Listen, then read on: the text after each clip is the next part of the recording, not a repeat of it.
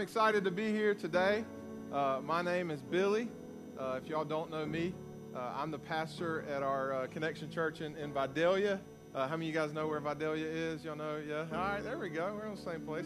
Uh, I didn't bring any onions. I'm sorry. Um, but I did bring, I guess, a sweetness. I'm a sweet guy, so here we go. Um, I'm just kidding. So, no, today I'm going to open up to the book of, of Philippians. So if you have your Bible, I want you to open there. Um, and uh, I'll go ahead and pray for us, and uh, then we'll jump right in. So let's pray together. Father, thank you so much for today. Lord, I'm so excited to be here. God, I'm so excited about what you're doing uh, with this group of people.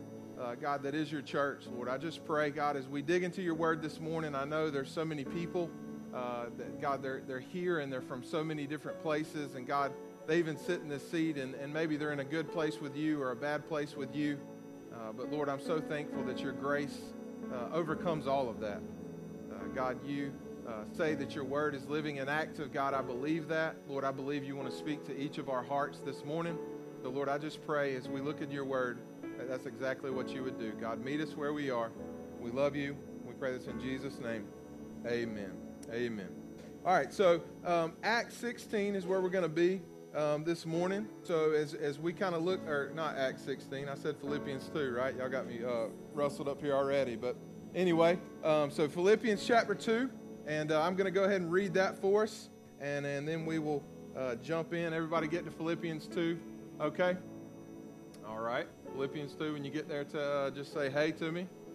All right, all right. I'm used to people talking back to me, so you guys don't be shy. Um, y'all, y'all, can speak as you feel led. So, Philippians chapter 2, um, here we go, starting in verse 1. And I want to explain a little bit about Philippians before we kind of just jump straight in. So, uh, just listen up to me kind of where uh, you are. Philippians is one of my favorite books in all of Scripture. Um, Philippians is a book that uh, really Paul doesn't uh, have a, a ton of rebuke for Philippi.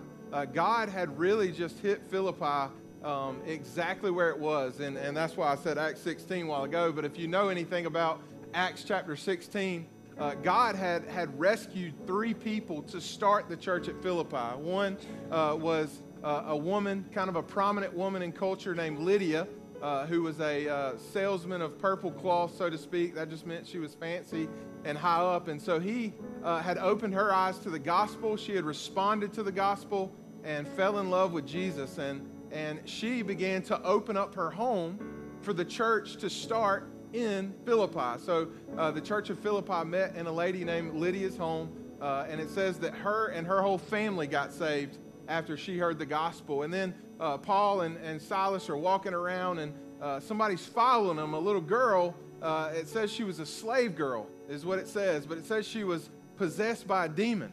And so she was following Paul and them around the city, and finally, Paul got to the point where he was like, man, this girl keeps trying to hinder the gospel from going forward. And he turns around and he says, Demon, come out.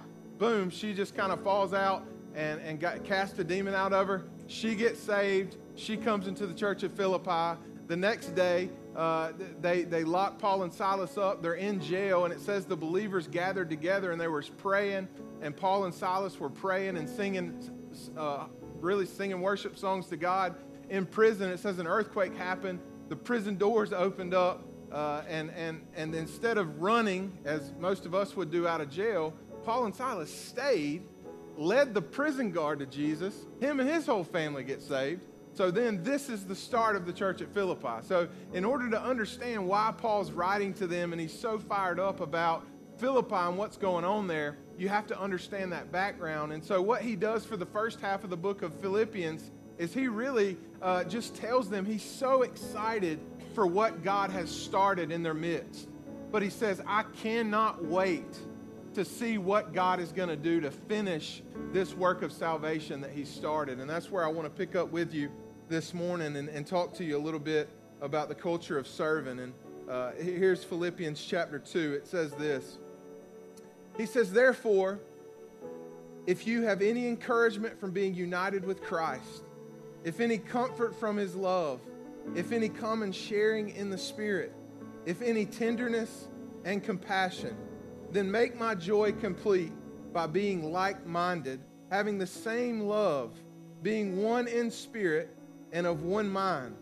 Do nothing out of selfish ambition or vain conceit. Rather, in humility, value others above yourself. I want you to underline that. Rather, in humility, uh, some translations say, count others more significant than yourselves, not looking to your own interest, but each of you to the interest of others.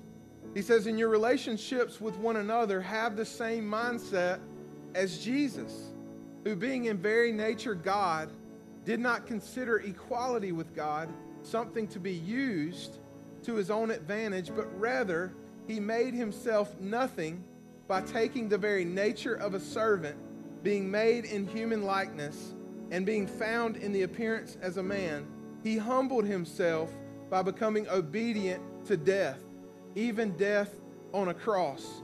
Therefore, God exalted him to the highest place and gave him the name that is above every name, that at the name of Jesus every knee should bow in heaven and on earth and under the earth, and every tongue acknowledge that Jesus Christ is Lord to the glory of the Father. I mean, it's just an incredible scripture. I mean, it preaches itself. I don't even have to say anything, just sit down. But uh, the, a couple things that I want to share with you about this scripture. As you know, we're in this series called Disciple, um, and you guys have just started this series. Uh, and, and, what we're looking at is what does it truly mean to be a disciple? Uh, in our culture, uh, we really have almost two different di- two different definitions of what a disciple is. You know, you can call yourself a Christian in our culture and really not be a disciple of Christ, because a disciple uh, is a follower of Jesus, right? How many people do you know uh, that would say, "Hey, yeah, Billy, I'm a Christian," or "Hey, they tell you I'm a Christian, I love Jesus," but then when you begin to look at their life, their lives look nothing like Jesus, right? And so we grow up in this Bible belt. We're from, we live in this Bible belt of, of, of where we are in Georgia, uh, where, where Christianity is just kind of a fad. It's just something that you do because your parents did it or because uh, this is the church that you go to or all this stuff. But what we want to do in this series is really talk about what does it mean to be a disciple of Jesus? Because that's when Jesus came to earth and he was calling people to follow him. He, he, he never used the word Christian. Christian didn't come along until later on in Acts. He asked, Do you want to follow me? Will you follow me? Do you want to be a disciple? Here's what it looks like. And so for us, we're going to define disciple as three identities, right? So these three identities Michael probably introduced last week. One is a worshiper. So somebody who's a disciple of Christ, they put Christ first in every area of their life. That's what they're striving to do. Not perfect, but they're the second area, which I'm going to talk about this morning, is a servant. So not only do they strive to put Christ first, but they also live a life focused on other people. They're not, they don't live for themselves anymore. They live to serve other people and count other people more significant than themselves. And then the last one is a missionary, somebody who uh, embraces the mission of God. To follow Christ uh, is to be a disciple maker. Um, and so Michael's going to talk some more about those. But today I really want to look at this idea of being a servant. So, uh, to be a follower of Christ, God calls us to be a servant. If you got a pen, I want you to write down this simple statement. Uh, this statement right here uh, is is, what I want you to take away from the sermon today. Uh, write this down. Saved people serve people. Right? You got me? Y'all say it with me. Saved people serve people. Right? So here's the thing if we are a Christian, if we're a disciple of Christ, if we love God, there's no way to pursue Jesus and follow Jesus and not be a servant, right? It's impossible. Uh, because here's the thing if our view of what it means to follow Christ does not lead us to love and serve other people, then we are not following the Jesus of the Bible. And so uh, you say, Billy, well, save people serve people. That's a fancy saying. It sounds great, but why do saved people serve people? Well, well here's what I'd tell you saved people serve people because when we truly experience the gospel, and when I say the gospel, I mean what we're singing about, what everybody's excited about, hopefully what they're excited about over here beside us, uh, is this idea that, that we were created to be in a relationship with God. And, and, and because of sin, the fact that we were born into sin and that we uh, literally choose to want to be our own God and want and do what we want to do when we want to do it, uh, the Bible says that that sin has separated us from the one thing that we were created for, which is a relationship with God. But God loved us, He loved you and me, at our worst so much that while we were sinners, he sent his son Jesus to die on a cross so that now if we believe in him and put our trust in Christ and what he's done, not try to earn our own salvation, not try to give enough money for our salvation, not try to come to church enough for our salvation, not try to read our Bible enough for our salvation, but if we trust in Christ and focus on Him and give our lives to Him, that we can be made right with God, that we can have access to the God of the universe. And the coolest thing about that is when we surrender our life to Jesus, this is what religion won't do for you. Religion is, I want to do this, or I can do this, or I'll do this, or Billy says I need to serve, so I'm going to start serving. The gospel says, because of what Christ has done for me, I'm going to surrender my life to Him, and then Christ, Jesus, the Holy Spirit, God Himself is going to come and live inside of me. And so now the same desires that Jesus had are in me. And Jesus Himself is going to live out of my life. God Himself is going to use me as a vessel for His glory to show who He is to the world. And that's what the gospel does. And so when I say uh, a person who experiences the gospel begins to become like the gospel, what I mean is that God is so generous. I mean, when we read about Jesus and you read from Matthew to John, uh, probably the most, uh, it's what we sing about more than anything, is how much he loved people, right? That's pretty much the, the most common one would probably be how much he loved the Father and did what the Father said, but also how much he loved people. And so when we experience this gospel and the Holy Spirit begins to live, Holy Spirit begins to live inside of you and me, what happens is we begin to become like Jesus, right? And so we begin to embrace this lifestyle of a servant. But here's what I'd tell you this morning uh, I don't stand before you as a perfect man. Uh, my wife could testify, and she could probably stand up here and tell you uh, that, that I'm a selfish person. And I rest clear that the gospel and the, and, the, and the word of God tells me that I'm not the only selfish person in this room, right? And so 10 out of 10 people are selfish. You and I, no matter if we're a Christian or not, if we're a Christian, we just have help from the Holy Spirit. Praise God. And so here's what I want to tell you this morning. I, I want to talk to you about this lifestyle of being a servant, right? Because a lot of people, when they hear a pastor talk about serving, the first thing they want to do is just pull up their bootstraps and say, All right, I'll go do a service project, or I'll serve my wife for a day, or, or I'll do this, and we try to muster it up in our own strength. And what happens is a week from now, it was just a sermon that I may have remembered or I may have not remembered. But here's the thing I'd tell you this morning is that Jesus doesn't desire for you to try to do this on your own. The last thing he wants you to do is try to be a servant in your own strength because listen, there's nothing you can do to a selfish heart to make it want to serve other people except for try to manipulate it on the outside working in. But the truth about the gospel is that the gospel works from the inside out, right? And so that's why when we get to a place where we feel like, man, we're just not serving our wife or we just don't have a heart to serve other people or the church or our family, we don't just muster it up and pull it up in our bootstraps. We get on our hands and knees and say, God, change my heart. God, help me be more like you. God, change me to want to count other people more significant than ourselves. And then we begin to walk it out and watch God do a work in our lives. And so this morning, I really want to talk to you about what it looks like to become a servant and I want to talk to you about three very, very simple things. The first one is this if you want to become a servant, you got to connect to the source, right? Connect to the source of your power. And it just goes back to what I was already talking about. I want you to listen to this. Uh, verse 1 in, in Philippians 2 says, Therefore, if, I want you to underline if, you have any encouragement from being united with Christ, if, underline, any comfort from his love, if any common sharing in the Holy Spirit, if any tenderness and compassion, then make my joy complete by being like minded, having the same love, being one in spirit and of one mind. He says, it, basically, the, the, the simple translation of that is he says, if you have been saved, if the Holy Spirit is in you, he says, listen, this is how you should live your life, right? And why does he say that? Because Here's the thing Paul doesn't expect somebody to be able to live a life of counting other people more significant than themselves if they do not have the Holy Spirit in them.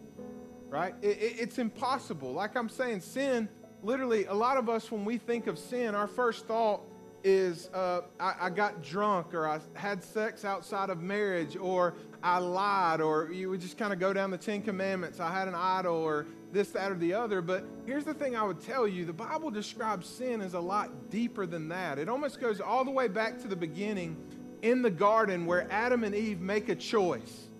God says, I want you to live in this garden, this perfect garden with perfect fellowship, with a perfect relationship with me. But here's the thing you can't do you can't eat of the tree of the knowledge of good and evil and eat of the tree of abundant life. It's impossible. You can't do both.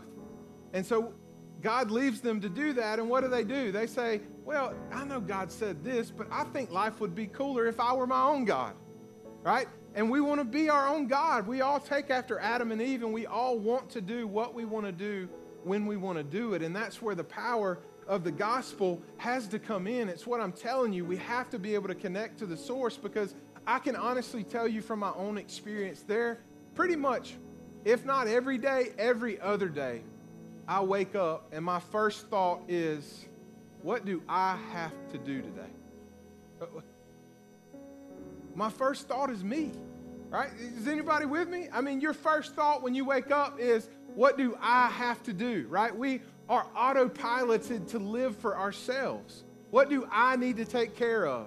What can I do to make my life easier today? What can I do to be successful today, right? And so what we do is we, we if we follow the way of the world, we just live this selfish lifestyle where it's all about selfish ambition and really vain conceit where we live and we are kind of the nucleus of our life. I mean, all it, it's it's we're we're the sun and all the planets revolve around us, but that's not what God's called us to do. When we begin to connect to the source of God, what happens is this Holy Spirit begins to, to work out of us. And, I want you to hear something because I, I truly believe probably the biggest fear that I have for any person in this room, and you've probably already heard it, is this fear of you buying into religion. Because religion makes you feel good about yourself. You know what I'm saying? Religion makes you feel like, man, I came to church this morning. God's pleased with me. I gave a little bit of money. Uh, I raised my hand during worship. I heard a good sermon. I can tell you a little bit about the sermon. Man, we're going to have a great week this week. But here's the thing if the Holy Spirit is not doing a work in your life, I can only motivate you for probably two or three days. If I'm a real good preacher, then maybe five. And apart from the Holy Spirit, I'm a motivational speaker. And so, what I'm trusting in is the fact that you guys would surrender your life to Christ and allow Christ to begin to transform you from the inside out. What do I mean by that? So, here's what I mean religion focuses on the outside in, where the gospel focuses on the inside out. What does that look like? That means when you surrender your life to Christ, He gives you a new heart. Ezekiel 36 tells us that's what salvation is. He says, I put my Holy Spirit inside of you I give you a new heart. Uh, you, you become a new creation, as 2 Corinthians 5 would say. And what happens is you, you get, it's almost like you get a, a, a, an angel on this shoulder now to guide you through life, to say, hey, Billy, you probably don't live for yourself. But then you still have this old self that's used to living for yourself, right? Because if you're in this room, you're 20 years old, 18 years old, 35, 40 years old, for that many years of your life up until salvation, your mind has learned to function selfishly. And so your lifestyle revolves around you. That's where I was. And then I began to, to follow Christ. And I began to think, well, I don't want to live for myself.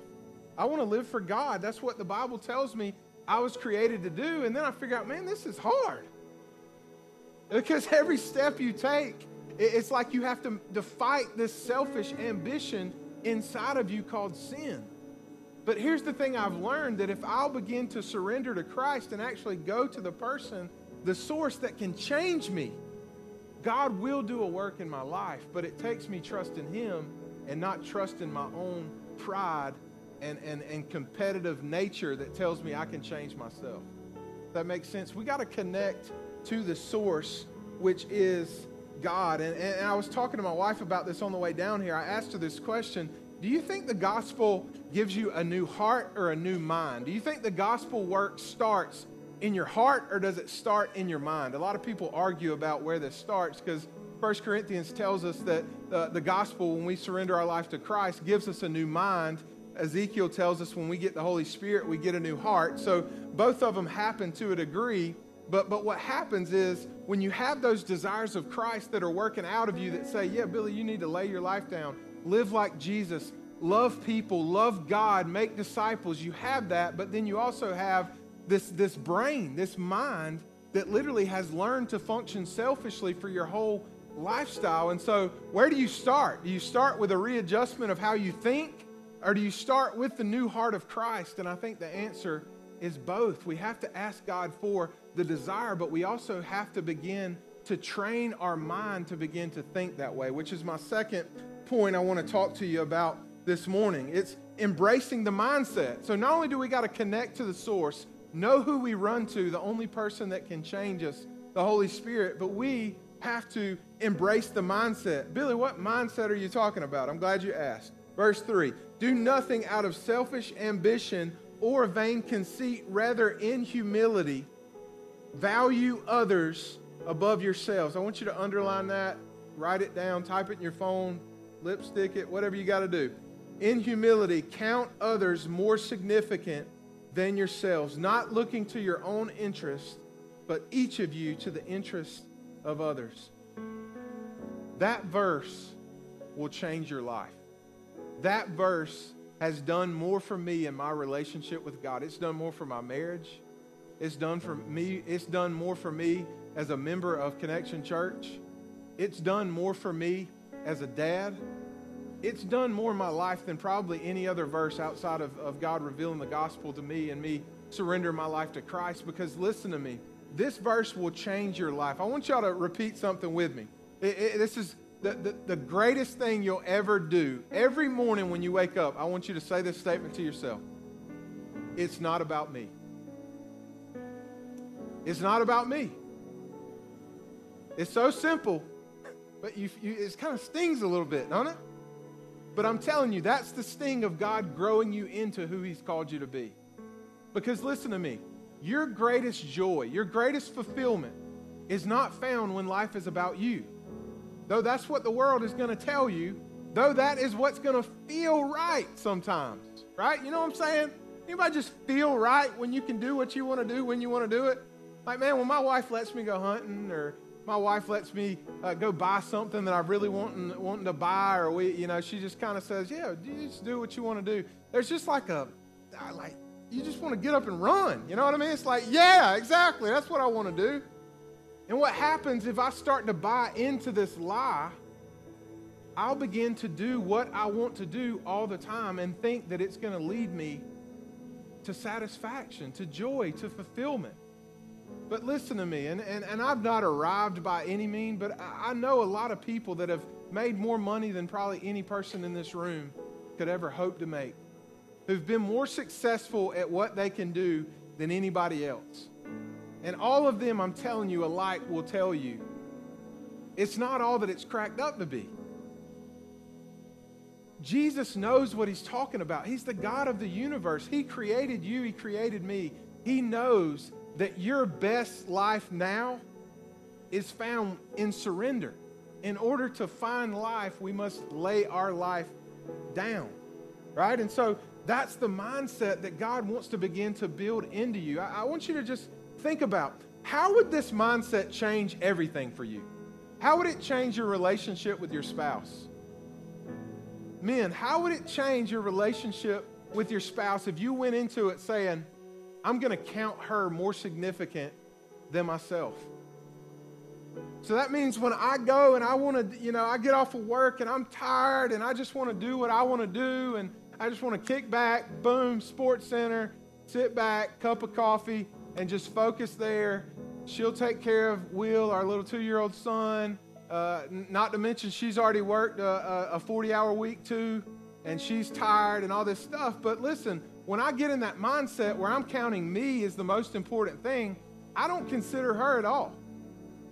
I don't consider that she's worked just as hard as I've worked all week. I don't consider that she's tired. I don't consider any of that. But when I begin to count her more significant than myself, my first question when I get home, well, my first thing is, God, help me serve her because I'm tired and I really can't do this on my own. And then it's, hey, babe, what can I do to help you today? Uh, you see that? I mean, I'm telling you, that would change some of y'all's marriages right now. I mean, it would take it to the next level immediately, right? What would it change in the way that you raised your kids, right? If, if you literally didn't think about making more money or going to work more, getting this overtime or, or moving up the ladder, but you began to think, God's given me 18 years with this child. And for these 18 years, I got to put them first. I got to put God there, my wife second, and this kid here. And my goal, the reason God has given me this child is to raise them up to love Jesus. If I'm going to do that, I have to be present with them. Because listen, that they can learn a lot from you sitting down with them at night and reading a story, but they're going to catch more from how you live your life than they're going to get taught. That makes sense? And so if you're with them and you begin to say, What can I do to count them more significant than myself? Man, I don't want to go jump on this trampoline right now, but but I want to I want him to know Jesus. And I want him to know that I love him unconditionally the same way God does. It, changes everything. I'm telling you. It, it would change the way you it would change the way you embrace being a church member at Connection Church Pooler. It really would. I'm telling you. That when you come into a church, everybody kind of goes through a life cycle. Uh, that you go through this life cycle uh, of being a, a, consumer, right? We all start as a consumer. So most of us, when we walk through the doors of Connection Church Pooler, we're thinking, man, how's the worship? How, can the preacher preach? Uh, is the facility nice? Do they take care of kids? Let's look at the kids ministry. There's nothing wrong with that. That's just who we are, right? We're, we're, our culture has taught us to become that way. But where it becomes wrong is when we never move past that. I think it's okay to come into a church and say, is the guy preaching the gospel? Is he, is he preaching out of Scripture? Is Scripture where what he's saying is coming from? But then I think as we begin to say, okay, this church is not about one person, it's about the body. It's about a group of people. That's how God designed it. We have to begin to say, okay, well, what part has God called me to play? Because He's given me a gift that's meant to be a part of this body so that we can paint a picture of Jesus to this community unlike anything else. And I begin, if we, if we begin to embrace this lifestyle of how do I count other people more significant than ourselves, I'm telling you, it'll change everything because we won't show up to church just to kind of worship and, and get our thing on, we'll show up to make other people's life a lot easier. So we'll go back there and we'll serve in kids so that parents can come in here and worship freely, all the barriers broken down, hear the gospel, change their lives so that they can change a family's life. Right? We'll come in here and, and, and we'll do whatever. Michael, what do you need me to do? Because I'm willing to do it because I want to see life transformation happen. Because it's not about me. It's about God and it's about His mission moving forward. The third thing I want you to see, and this is probably the coolest part of Philippians uh, 2 to me, is that, that Paul just doesn't tell you to embrace this mindset. Then he begins to give you some examples, right? And so I wish I had a lot of time where we could just read through it. Uh, but the first example is in verses 5 through 11, where he starts to talk about Christ. And he says, he says, though he was fully God, he did not count equality with God something to, to, to, grasp. He left all that and he became a servant. So even though he was God, he didn't walk as God on earth. He, he said, Listen, I'm going to humble myself and I'm going to become like Billy, like me and you, and walk this earth as a servant to show an example for us of what we're called to do. Listen, and, and, and Christ's life was characterized by humility.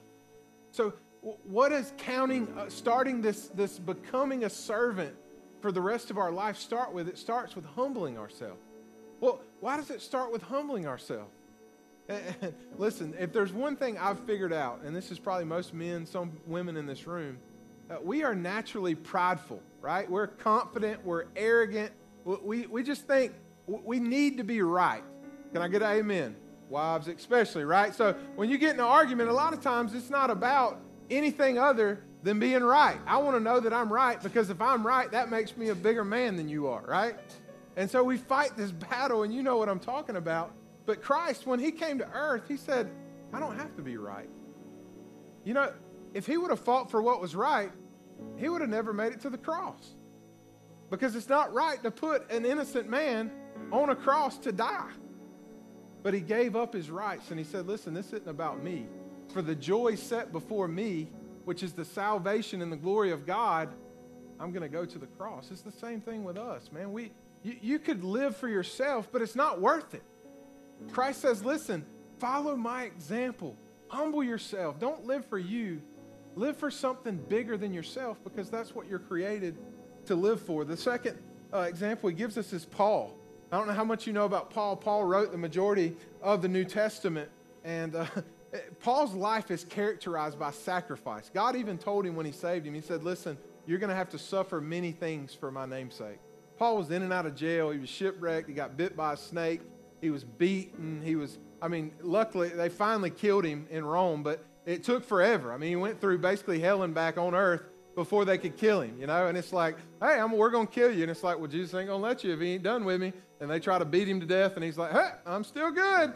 Matter of fact, do you know about Jesus? You know, and so that's just Paul's life. And what happened is, man, he was willing to sacrifice everything. And so, how do we live this lifestyle of counting other people more significant than ourselves? It's going to take sacrifice. Would you tell me this morning that your life is characterized by sacrifice? Sacrifice is giving up something that you want for something greater. That's what God's called us to live in, is that, that tension of, of giving up something we want to do for something greater. The third example is Timothy. I, I, love this. I need to read this for you. Verse 19, chapter 2. Uh, it says, I hope in the Lord Jesus, is Paul talking, to send Timothy to you soon. Why do you want to send Timothy, Paul? Good question. That I also may be cheered when I receive news about you. Listen, I have no one else like Timothy who will show genuine concern for your welfare. For everyone looks out for their own interest, not those of Jesus Christ, but you know that Timothy has proved himself because as a son with his father, he has served with me in the work of the gospel. He says, I got nobody like Timothy. I'm sending him to you because I know for 100% fact he'll be more concerned with you than he is himself. That's the heart of service. That, that's the heart that you can't create in yourself. It takes a work of God to do that. Every day, I'm telling you, God, help me live this life not about me, but about other people, about my family, about my friends, about people that do not know you. And then probably my favorite is Epaphroditus, who you may not know. Uh, it's kind of a weird name. I call him Epap, but uh, like I know him. I just give him a nickname because it's hard to pronounce. But uh, Epaphroditus, listen to what his, his job was. He was a servant in this church at Philippi. Well, Paul got locked up in prison, and, and the Philippi, I guess they brought a vote, said, hey, does anybody want to go care for Paul while he's in prison? Any hands, anybody? And then you got EPAP in the back, and he's like, I'll do it. I guess that's fine with me. I mean, whatever needs to be done, right? That's a need. I'll meet it. So he goes and he cares for Paul while he's in jail. And for months. I mean, this isn't like a, a day. This is like literally he lived outside of the jail so that he could take care of the needs of Paul so that the gospel could, be, could, could go further and further.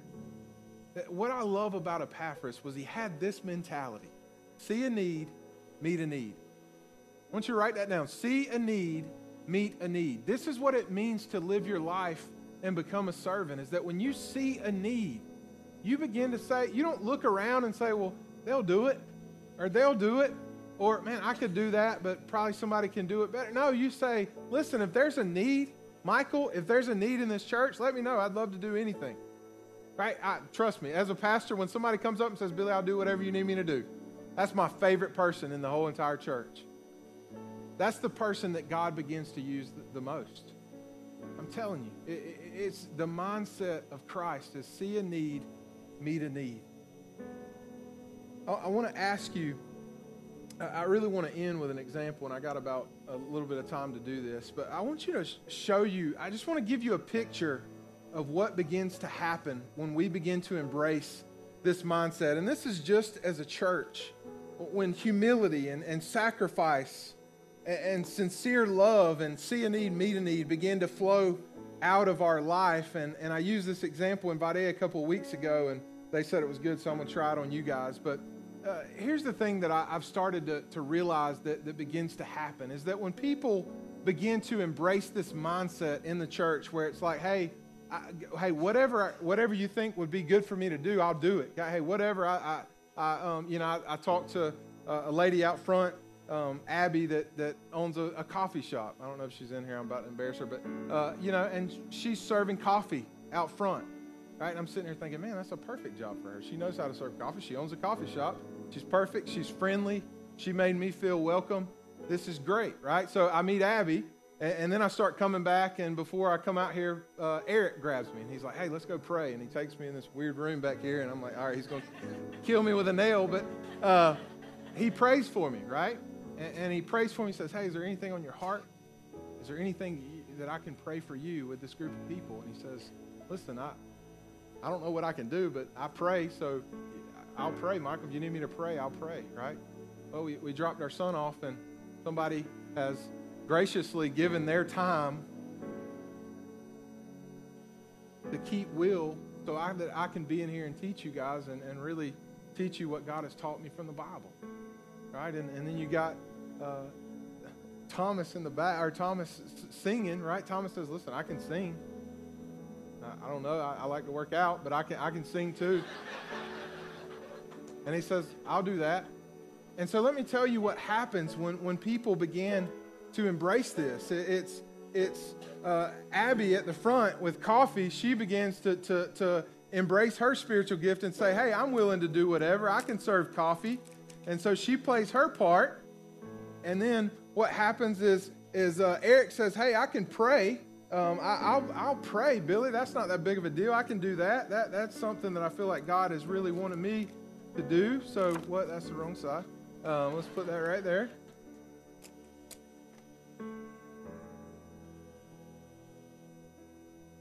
And then you got the lady back there serving in kids that said, Hey, I, I can serve in kids. That's not a big of a deal. I, will watch some kids and te- teach them about Jesus so that their family can come in and enjoy the worship service. And then you got Thomas who says, Hey, I, I can sing a little bit, so I, I'll sing. And so what happens is this is a picture of me baptizing my mom. And so what happens is because these people are willing to say, I'll do whatever, I'll embrace this lifestyle that God's called me to embrace, people's lives get changed. Because listen, when you walk through the front door and you're greeted with hospitality, you see Christ.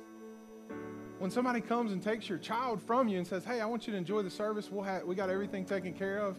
I'm to talk to your kid about Jesus in here. We'll keep them. If, if we need anything, we'll let you know. We see Christ. When Eric prays for you and you don't even know it, you see Christ working in the power of the Holy Spirit. When Thomas comes up here and sings the gospel to you, you see Christ. And as that happens, what God does is He uses that to change lives. And listen, this picture may not mean much to you, but this is my mom. I want you to think about who's that one person in your life that you want to see God transform. And listen, serving really didn't mean much to me until I brought that one person that I wanted to see God just transform and just do a work in. Then I'm worried, man, are the people at the coffee, they going to talk to her at all? Hey, it's my mom. You talk to my mom? You know what I'm saying? If you begin to invite people, but I'm telling you, what God can do with a group of people who are willing to count other people more significant than themselves and say, Jesus, I can't do this on my own, but I want you to help me. God, I'm willing to surrender. And if I'll surrender, I know what you can do. And so I just want to pray for us right now as the band comes back up to lead us in our last song. And I just want you to bow your head where you are. And I just want to ask you some questions uh, and give you an opportunity to respond. If you're here this morning and you'd say, you don't have a relationship with God, here's what I'd tell you service begins with salvation. It starts there. If we try to skip first base to get to second base, we, we, we get called out. It's the same idea. If, if we don't start with God doing a work in our hearts, listen, this won't be able to sustain. And so our first step is not to, to serve or to try to count other people more significant than themselves, though that would be a great, uh, good thing to do. Your first step is to say, Lord, I need you to change my heart. I don't want to live for myself anymore. I want to live for you. I realize I'm, sin- I'm a sinner. I'm selfish. I need you. And so this morning, maybe you're here and you'd say, I want to surrender my life to Jesus. I want God to do that work in me. If that's you, I just want you to lift your hand. We got a prayer team that would love to, to pray with you. Amen. Amen.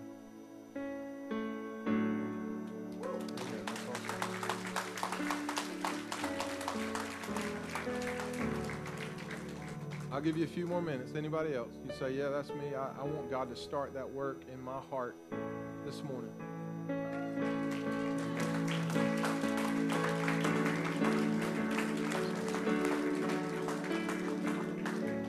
And for the rest of us, here's what I'd say this isn't a one time thing, right? It isn't that you get saved and you just naturally become a servant. Listen, if you're anything like me, this is going to be a daily battle because I'm telling you, every morning you wake up, your natural tendency is going to be to put yourself first.